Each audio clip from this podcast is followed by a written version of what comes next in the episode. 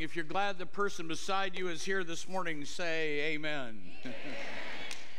glad you're all here this morning. We've had a great time over the Advent series and the Advent activities. Thank you for everyone that worked so hard to get everything accomplished. Our Christmas Eve service was a, a great time together. I also want to celebrate Prairie Crossing. Prairie Crossing decided to do their own Christmas Eve service this year, and they had over 100 in attendance.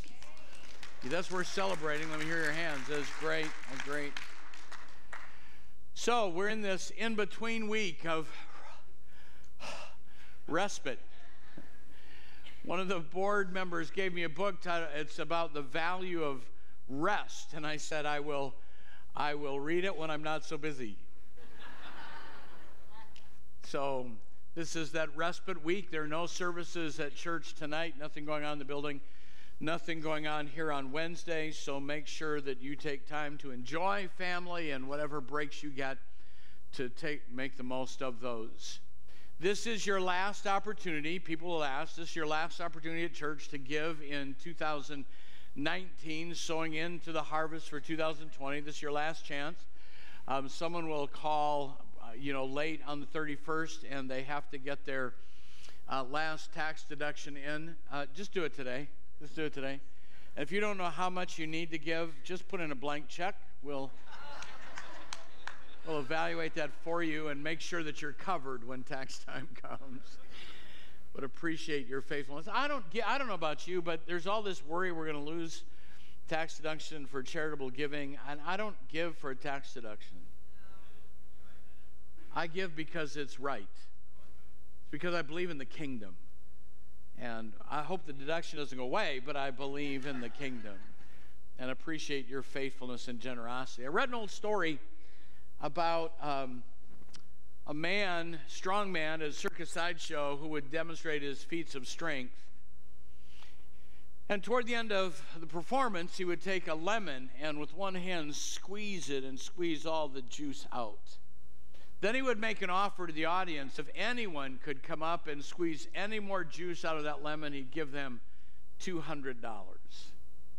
Elderly lady got up, frail looking, walked to the front, and he just kind of snickered as she took that lemon out of his hand, began to squeeze it, and squeezed out another teaspoon of lemon juice. He gave her the $200 and said, How were you able to do that? She said, Well, I've had a lot of practice. I'm a church treasurer.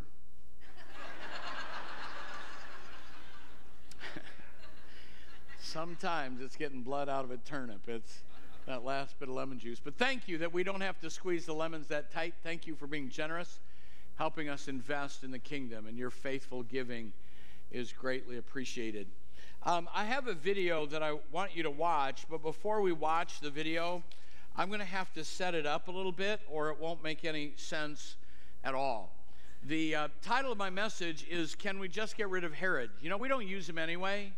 You ever have things in your cabinet, you know, in the closet somewhere, you think, we don't use these anyway, we should just throw them away? Now, if you're a hoarder, that wouldn't cross your mind, but how many of you think, well, and then when you throw it away, you need it the next day? Should we just get rid of Herod? He doesn't fit in our Christmas stories. We don't include him, and Herod doesn't fit in our lives. Well, in researching a little bit, studying a little bit about Herod, I discovered, didn't know this, that there's a Christmas carol dedicated to Herod called the Coventry Carol.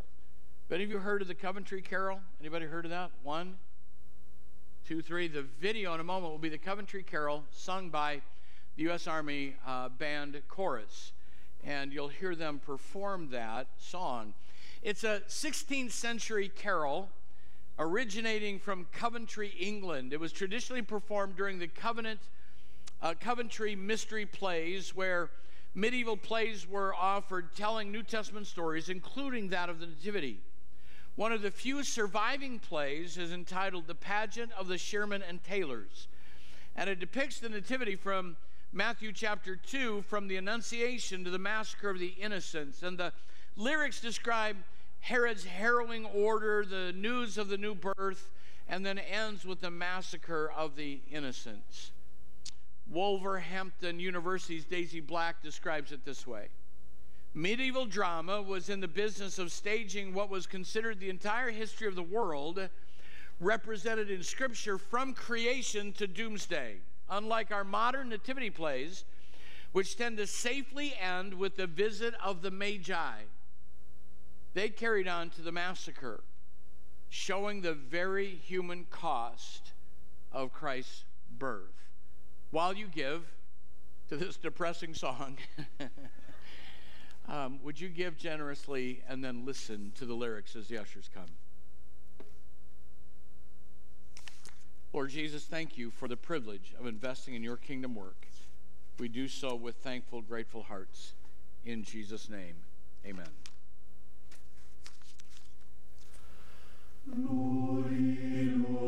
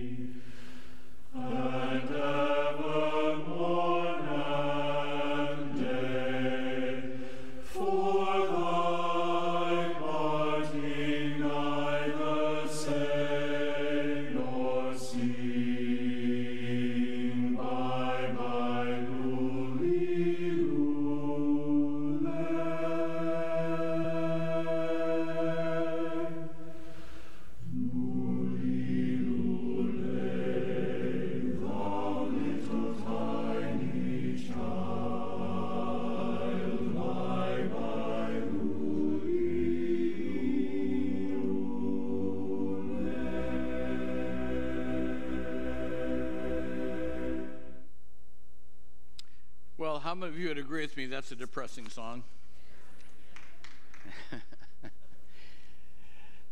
so, does the story of Herod have any value? I thought it was safe to talk about Herod because we're no longer officially in the Christmas season, and I didn't want to have to enter the witness protection program with this message. And we're in that Sunday between Christmas and New Year's, time to contemplate and think a bit about where we've been as we ponder where we'll be going. What value, if any, does Herod have? We don't use him. Should we eliminate him from the story? Do we eliminate him from our lives? Well, if there was no value to the Herod story, it wouldn't be included in Scripture. So it's included in Scripture to give authenticity to the story and to demonstrate the fulfillment of Scripture. But I still think there's got to be something more than that for us to be able to draw benefit from it. So let's explore for a little bit what value Herod has, why we can't just get rid of him. But before I do, I want to describe to you who Herod really was. What kind of person was he? At this time in history, Herod was a bitter old man in the final years of his 41 year reign, fully capable of engaging in the atrocities that Matthew describes. During the course of his reign, Herod had at least nine wives and 14 children, probably more, but daughters' births were not always record, recorded. He put one of his wives, Mariamne the first, on trial for adultery. The chief witness was her mother, who testified under the threat of death that her daughter was guilty. He then found her guilty and had her executed. Once she was executed, the mother uh, claimed herself to be the queen and that Herod was mentally unfit to serve as king over the region, and so he had her executed without a trial. There were two young sons that remained from his marriage to Mariamne, and as they grew older, King Herod considered them threats to his power. He sought to put them on trial for treason, but Emperor Augustus got involved and put a stop to it by ordering the son and father to reconcile. A few years after that, Herod found a workaround, outmaneuvered the emperor. He'd amassed a sum of money, knowing that Emperor Augustus wanted to revitalize the Olympic Games, said, I will give you this money to revitalize the games if you'll lift the ban on executing my sons. And Augustus lifted the ban, accepted the money. The sons were executed, and Augustus was heard to say, I would rather be Herod's dog than Herod's son. But that's not the end of his story. After murdering his wife and his two sons, Herod named a son from another wife, his eldest son, Antipater, as the exclusive heir to the throne. Now, watch this. He names this son, the eldest, as the exclusive heir to the throne. Once he establishes him as heir to the throne, he begins to be jealous of the crown prince and puts him on trial and has him executed. The emperor was so appalled that he refused to allow any of the other of Herod's sons to be called king, uh, though they eventually would rule as tetrarchs, each governing a third of the father's realm. Do you think a man who settled family disputes by executing wives and sons would hesitate for a minute in ending the lives of children under two years old in his region that he perceived as a threat because there was a king born in his region? Not at all. When your means of solving family disputes is execution. There's not much else that you wouldn't do. So I don't know about you, I would like to get rid of all of the Herod stories in my life. All those negatives, those things we don't want to look at, those things that are ugly, I'd like to eliminate all of those. Why should we keep Herod in our understanding? Well, I want to suggest you some reasons, but you're going to have to listen close or you're going to misquote me or misunderstand the point I'm trying to make. All right? And so hang on and ride with me for a little bit. We need to keep Herod in the story. We can't throw him away because we need a villain to balance us. We need a villain to balance us. The Bible says in Matthew chapter 2 verse 16, when Herod realized that he'd been outwitted by the Magi, he was furious and he gave orders to kill all the boys in Bethlehem and his vicinity who were 2 years old and under in accordance with the time he had learned from the Magi. So you look at Herod and the Magi and the babies and all that's happening, and there's this ongoing theological debate, anthropological, um, theological debate about the nature of man. And it shows up really often in this great bastion of all theological think tanks that we now call Facebook. Is man basically good or is mankind basically evil? So we have this ongoing discussion that has to do with the nature of God and the nature of man and the nature of creation. Is mankind basically good or basically evil? I want to propose to you that it creates a false paradigm, that it's that's a false dichotomy, and we need to relook at that. Mankind in Genesis has been stamped with the image of God. Not part of mankind and and stamped with the image of God, and the other part not stamped with the image of God, nor does it tell us that when man failed, that the image of God was obliterated. Mankind is capable, as being stamped with the image of God, of some very noble deeds apart from faith. You can look at philanthropists, you can look at people who've done incredible things to be a blessing to the lives of others, feeding the hungry, caring for the poor taking care of the needs of people around them that do it from a non faith basis. Where does that come from? Where does that sense of wanting to do good and be good come from if it doesn't come from the stamping of the image of God on our lives? I told this, uh, use this first service, so I'll go ahead here second. But how many of you have heard of Ellen DeGeneres?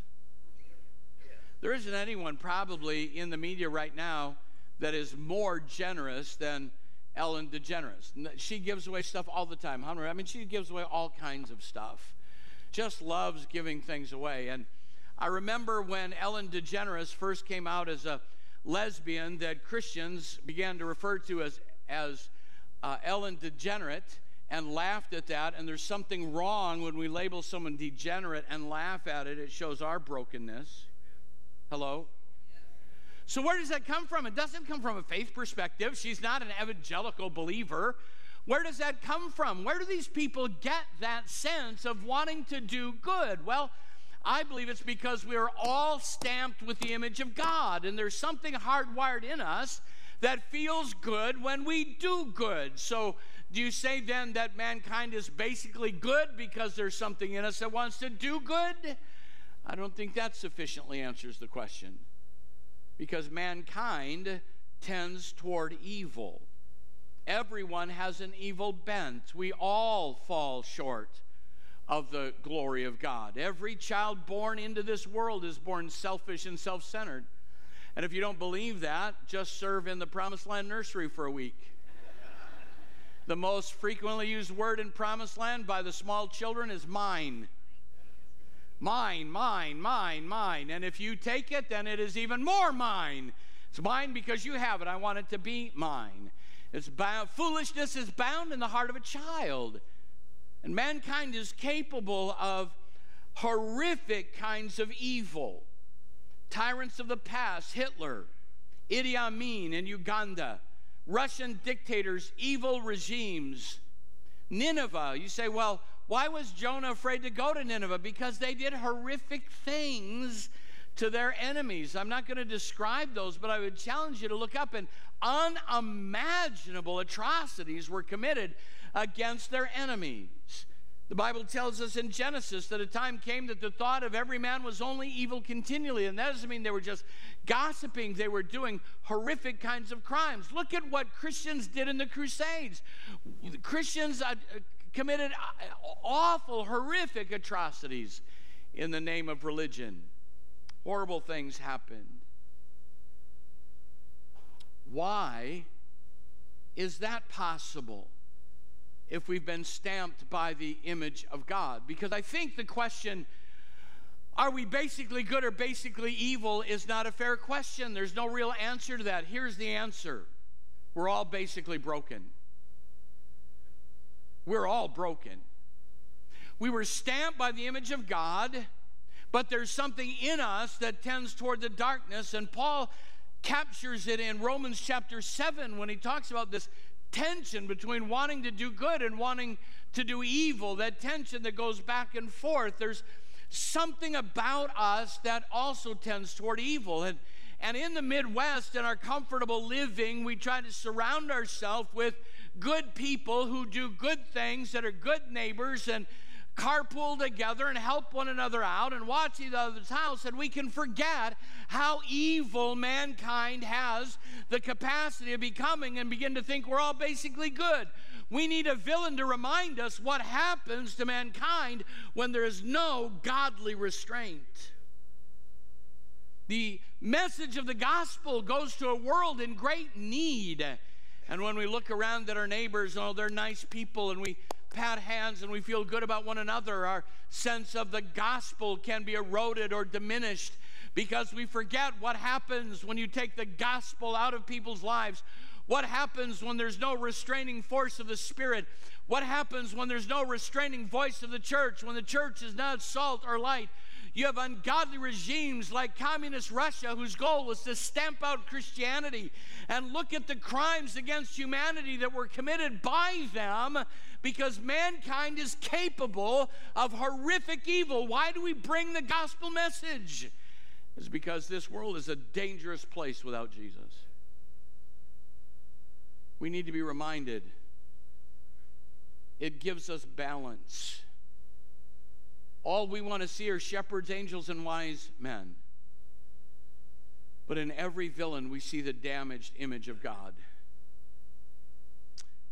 I was listening to a debate, a debate just this week about the founding of our country. Is it time for us to move from a democratic republic to a pure democracy? And our founding fathers, in their wisdom and faith in God, recognized the danger there was in the fallen nature, and there's a reason why we're not a democracy. Here's what happens in a democracy democracy is the rule of the majority over the minority, it's used to oppress the minority.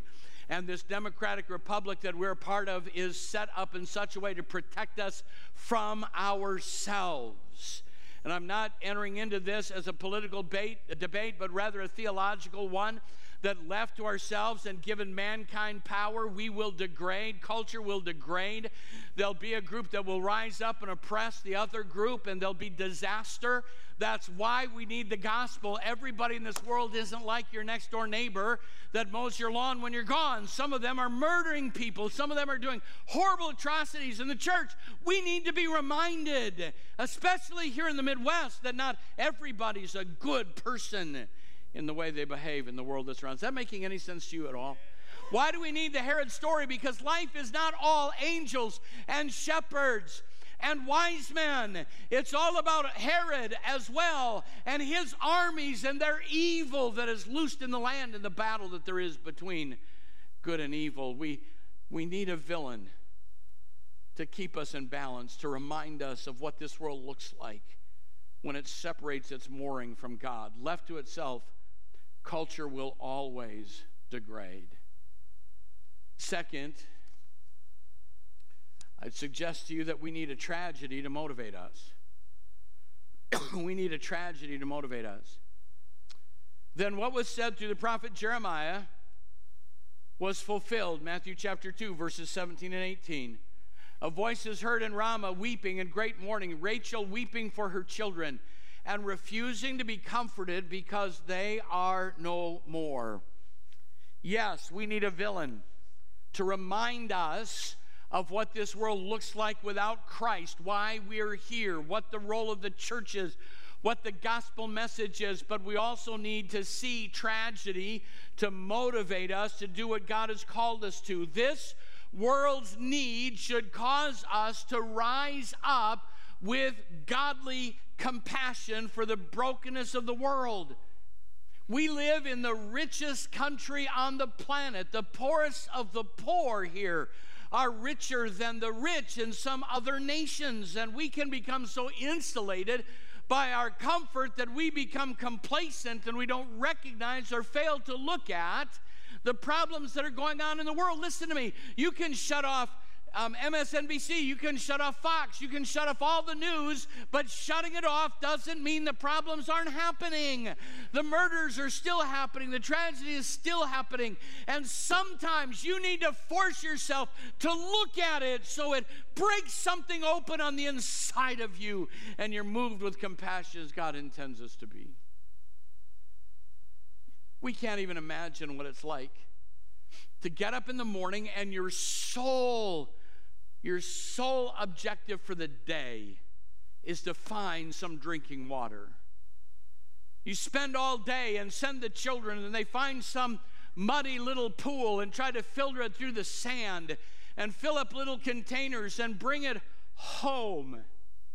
And they drink that, and then they have cholera and dysentery and all kinds of disease because there isn't any there isn't any clean drinking water anywhere. I saw a video on that, and I turned on the faucet in my bathroom and I wept that I'm not thankful enough for what I have, and I'm not aware enough of how broken and troubled this world really is.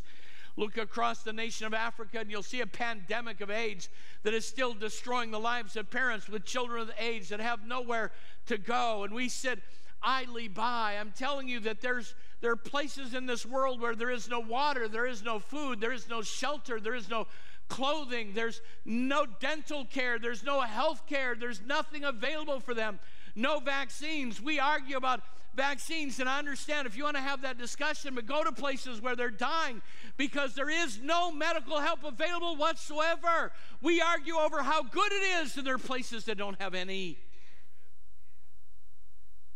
They don't have any. We need to see the world's brokenness, a tragedy, so it will motivate us. Natural disasters need our attention. When you see a community swamped by a tsunami or a hurricane, it's easy to just change the channel. But would you next time stay there long enough till it makes you cry? Till it begins to motivate you that there is something we need to do. Now, listen to me. I am not in favor of benevolence without a gospel message. I'm not in favor of enabling people to continue in their sin. I'm not in favor of undoing the consequences of people's actions. But I am in favor of the church rising up and saying, we have an answer for you. We have a solution for you. And here's some water, here's some food, here's some clothing, and here's a message of Jesus Christ, and at least have the opportunity to pray for them. We do that through Convoy of Hope. We're doing that all over the world, but I need to have that motivate me. I need it to move in my heart. I need it to change who I am. We forget if we don't see the tragedy. James chapter 2, verses 15 and 16. Suppose a brother or sister is without clothes and daily food. If one of you says to him, Go, I wish you well, keep warm and fed, but doesn't nothing about his physical needs, what good is it? That faith must be lived out, it must be acted out. And again, I'm not suggesting that you take care of people who are being irresponsible. I believe in consequences for their actions. But why do we have to have the dichotomy between giving a fish and teaching to fish? If you give him a fish, he eats for a day. If you teach him to fish, he fishes for a lifetime. Well, I'm telling you, the church needs to give them a fish so their, their belly is full so they can learn how to fish, that both of those go together and everywhere on the planet that the gospel is preached, the economy increases, the lifestyle increases, the world changes wherever the gospel message is preached. Changes the lives of men and women. We can argue about Matthew 25, the Olivet Discourse, and what it means and the eschatological implications of the discussion. But can we just hear for a moment what the king said? And forget the eschatology and just listen to the heart. Then the king will say to those on the right, Come, you who are blessed by my Father, take your inheritance, the kingdom prepared for you since the creation of the world. For I was hungry, and you gave me something to eat. I was thirsty, and you gave me something to drink. I was a stranger, and you invited me in. I needed clothes, and you clothed me. I was sick, and you looked after me. I was in prison, and you came to visit me. And the righteous will answer him. Lord, when did we see you hungry and feed you, or thirsty and give you something to drink? When did we see you a stranger, invite you in, or needing clothes and clothe you? When did we see you sick or in prison and visited you? And the king will reply, I tell you the truth, whatever you did for one of the least of these brothers of mine, you did for me. You pause for a minute and look at the world's sorrow and feel their pain, empathize with them, because that's what Jesus expects us to do. We can wipe the slaughter of the innocents out of the story, but I want you to imagine what it would have been like to be sitting in your home with an 18 month boy when the soldiers storm the city and they take your child and before your eyes they put him to death, not euthanizing him with a needle, but in the most horrific way, slaughtering that child before you. Will you look at the story till it makes you cry? Because we need to feel their pain and motivate us to go where they live. Is anybody hearing me this morning? We need to see the tragedy in order to motivate us. Complacency results from too much comfort.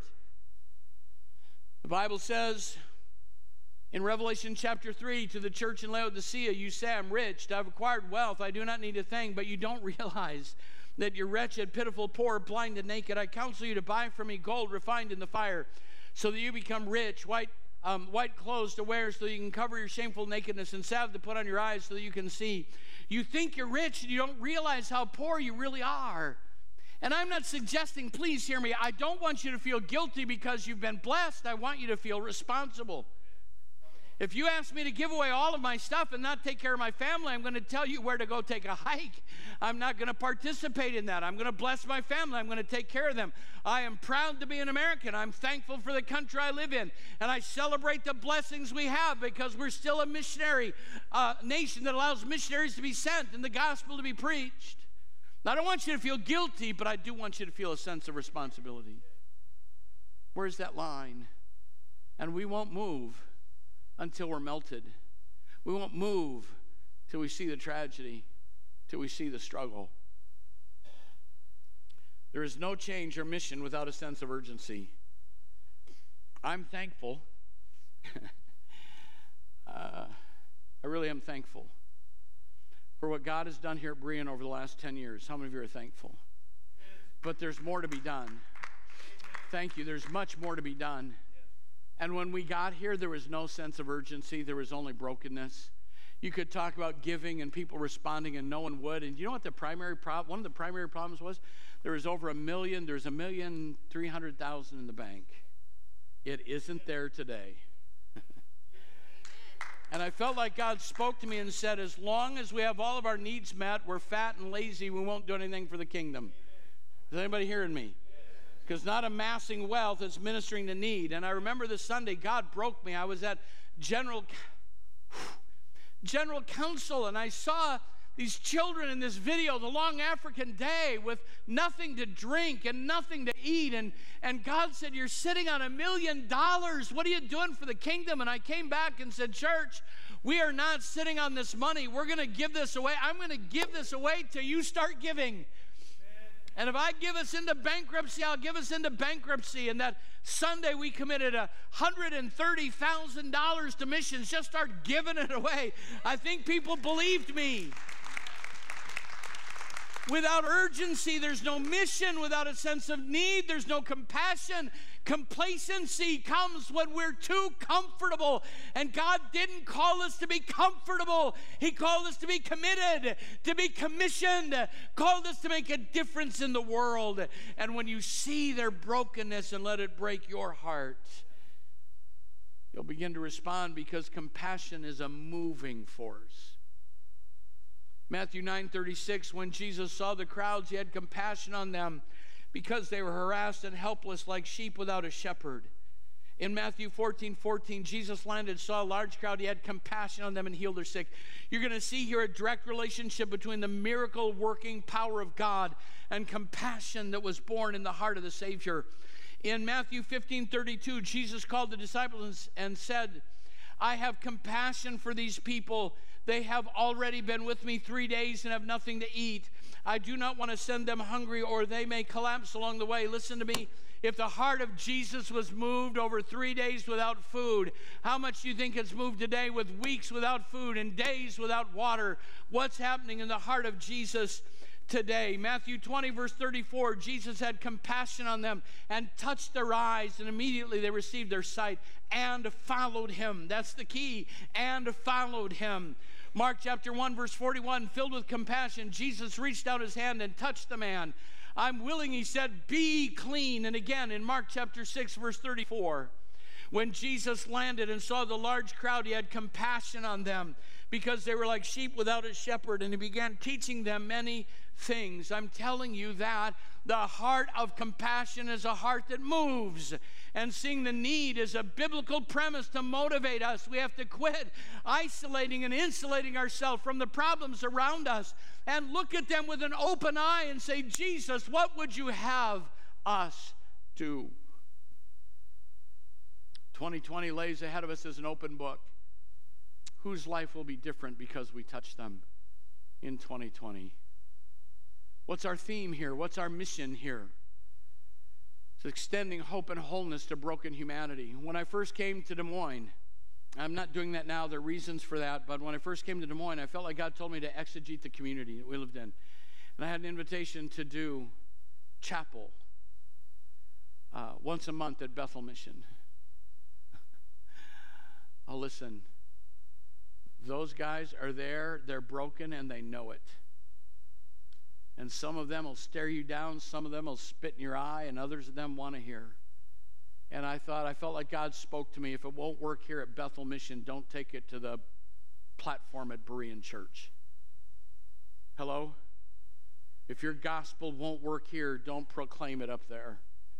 Begin to hear their hearts and hear their stories. And that's why I'm so excited with those of you that come from uh, Bethel Mission, that come from the Door of Faith, that come from the Women's Shelter, and and we've had a few graduation ceremonies downstairs with ladies from the women's shelter who have cut a whole new course of life. And my wife will sit beside me and say, You got to say something. And so what happens is I stand up and bawl for a while and then finally get some words out because we're extending not just hope, but hope and wholeness to broken humanity. That's who we are. It's what we need to be about. We need to see the need and respond to it with the love and grace and authority of Jesus Christ. You say, Well, I thought we changed the motto. Oh, no, we changed the marketing tool. We don't say to people, Come to church, you broken pagans, so we can heal you. what is the result of hope and wholeness? Here's the result of hope and wholeness that we appeal to people. When you experience hope and wholeness, we will be a place where singles find friends, where couples find fulfillment, and where families have fun. We will be that peace. That's our marketing strategy. But it only happens when broken lives meet Jesus and we share with them the good news. That's what this whole message is about. We need to see the tragedy so it will motivate us to respond. We need a villain to balance us, we need a tragedy to motivate us. And last, we need a fear to protect us. Oh, please, don't even start. Don't start on me. I already hear the naysayers. Do you know what the Bible says about fear, Pastor? You know? As a matter of fact, I do. I know that fear has torment. I know that God has not given me a spirit of fear, but of power and of love and of a sound mind. And when fear attacks my family or attacks my kids or attacks my life, I quote that verse and I chase that fear away. I don't know if you've experienced a child with night terrors and you can tell me all the psychological reasons they happen. I'll tell you how to cure them. Teach a child how to do spiritual warfare, and when they wake up screaming, get it in their consciousness that they will quote back to that fear God has not given me a spirit of fear, but of love, power, and a sound mind, and you'll watch that night terror go away because there's power in the Word of God. I've seen it, I believe it, believe that it's true. It'd be a great verse for you to memorize. Everybody repeat this out loud after me God has not given me a spirit of fear, but of power and of love and of a sound mind. Memorize that. Yes, I'm not a proponent of fear. I do not believe that over the long haul, fear and faith can coexist. I know the Bible says that I will trust in the Lord and not be afraid, but that same psalm says, What times I am afraid, I will trust in the Lord. You have to link those together and understand. But here's what you have to grab hold of simply, um, simply eliminating your fear doesn't mean that you're operating in faith. You could simply be operating in ignorant, presumptive denial. The goal is not to get rid of your fear. Your goal is to live in faith. Those are not the same. And there is a gift of the Spirit that we don't talk about very much called discerning of spirits. And we want to know if there's a devil in that bush when God wants us to identify the source of any manifestation through discerning of spirits. And when fear comes, you need to stop, examine it, and find out where it came from. If it came from the devil, you need to war against it. If it comes from your flesh, you need to war against it. But there are times that the voice of fear is the restraining voice of God. And you need to hear that. I have a friend was in the first church we pastored was driving out west for a vacation planning to spend the night in rapid city south dakota felt uncomfortable felt like something was wrong stopped an hour short of that, went to a hotel, cheap motel in a cheap little town. And that's when the dam broke and that entire city was annihilated in that flood many years ago. Well, why didn't God protect the others? I don't know. God's plans are beyond mine. I'm not saying that. I'm just saying that that sense. I'm going to give you another story that I don't have the answer to, but for years, my dad lived in La Crescent, Minnesota. My mother lived in Albert Lea and uh, we would take the kids to the mega mall and we would use Owatonna as our hub.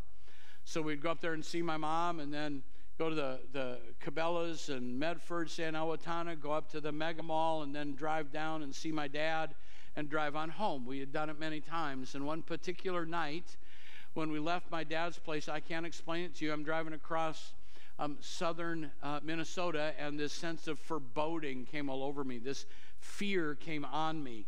So I have a choice now. I can rebuke the fear, or I can say, Is this the voice of God warning me of something? Is anyone hearing me right now? Sometimes you rebuke that fear to your own demise. Now, I can't tell you what happened. I can't tell you what that was about. I do not know. I'm just going to tell you what I did.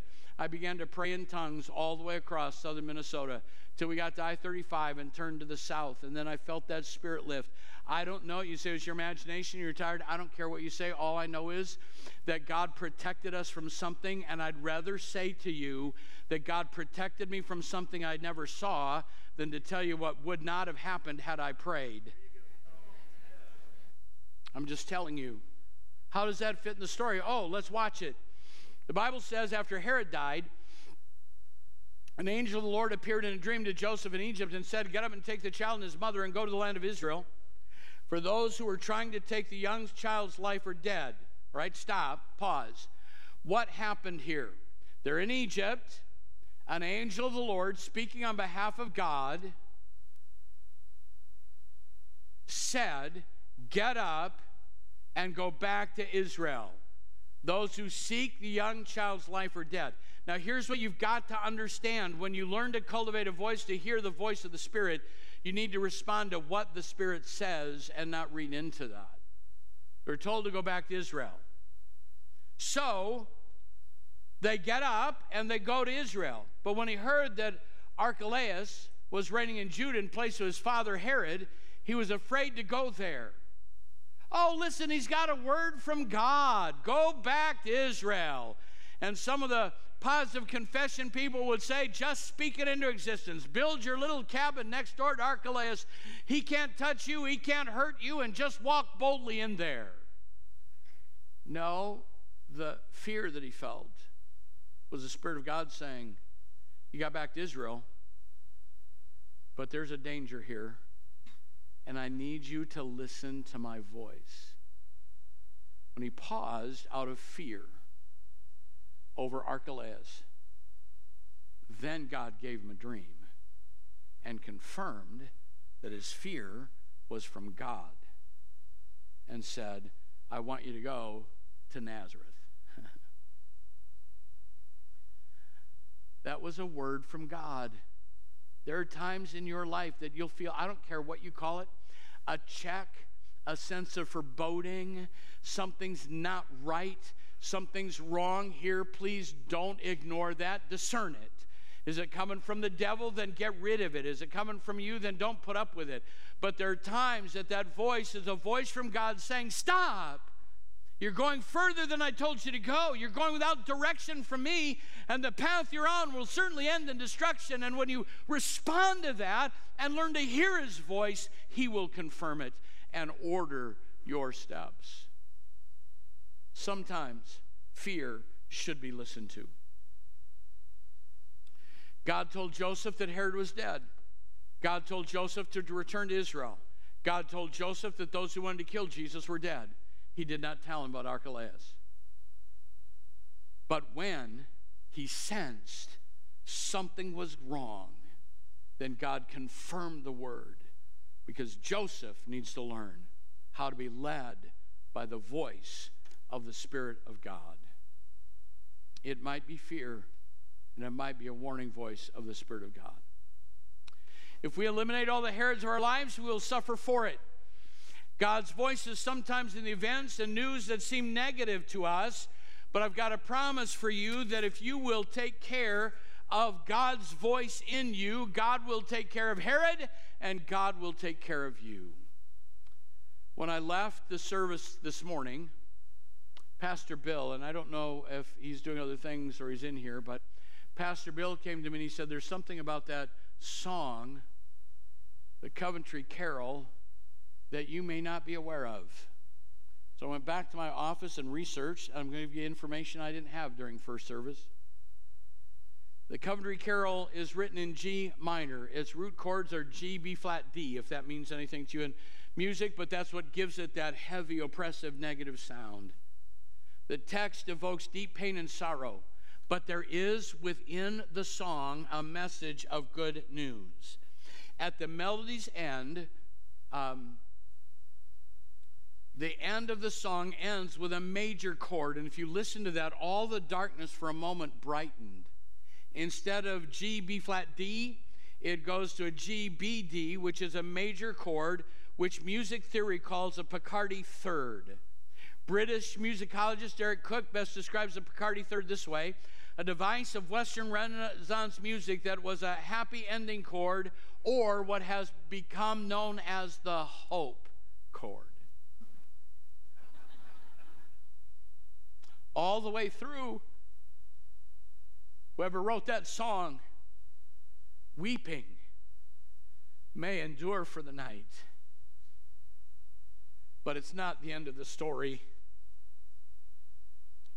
This one chord in this carol communicates the eternal hope of these women for their children and the truth of God's good news. Thus says the Lord, I've heard your prayer. I have seen your he- tears. Behold, I will heal you. This disaster will not be the end, it will not have the final say. This child Jesus is a warrior who gives victory, will renew you in his love, will exalt over you with loud singing on a day of festival. Zephaniah 3:17 because resurrection day is coming. A minor chord is not the final answer. There's a hope chord at the end that we look to the future. There is an answer in him. The story is not finished by Herod. It's finished when Jesus hangs on a cross and declares it to be so. Pastor Nathan, if you would come. Here's what I want us to do I want us to take a moment just to let Jesus saturate you. So if you would stand with me with every head bowed, every eye closed, just for a moment. I just want to know this morning if there's a Herod in your life that right now you don't understand you would like God to just put him away, just eliminate him, throw him into the sea. Could be your job, could be a family matter, could be all kinds of things. It's one that you don't understand. Listen, I believe this to be true. God works all things together for good to them that love him. And with heads bowed right now and eyes closed, you would just say, Pastor, pray for me. There's a Herod in my life that I don't understand and I need the wisdom of God to deal with it. Hold up your hands. Hands going up all over the place. Jesus, you see the hands that are raised. We refuse to let we refuse to let Herod dominate us. Give us wisdom. Give us wisdom on how to move forward. We're going to end with a hope chord. Thank you, Jesus. Can't go back to the beginning. Control. What tomorrow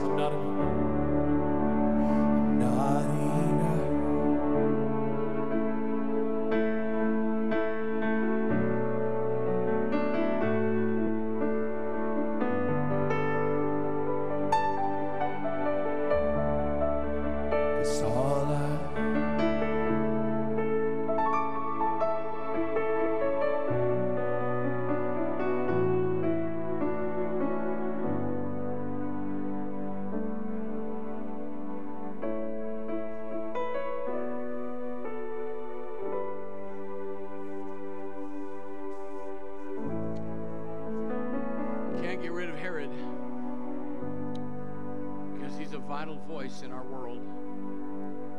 Sometimes we need a villain to balance us. We need a tragedy to motivate us, a fear to protect us in all things, believing that He is in charge. He is in charge. Herod will not win.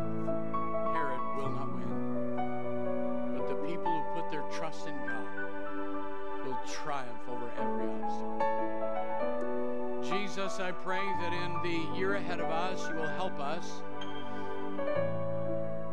understand that it is sometimes in the negatives that you have the strongest word for us. Help us not insulate ourselves and isolate ourselves from the needs of the world around us. Saturate ourselves with your spirit, with a heart that's moved in the same way that your heart is moved.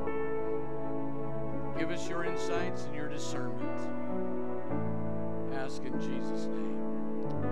And everyone that loves him said, Amen, amen, amen. God bless you. Thank you for being here this morning. Greet someone, be an encouragement to someone today, would you? Just bless them in Jesus' name. Remember, no service tonight, no service Wednesday.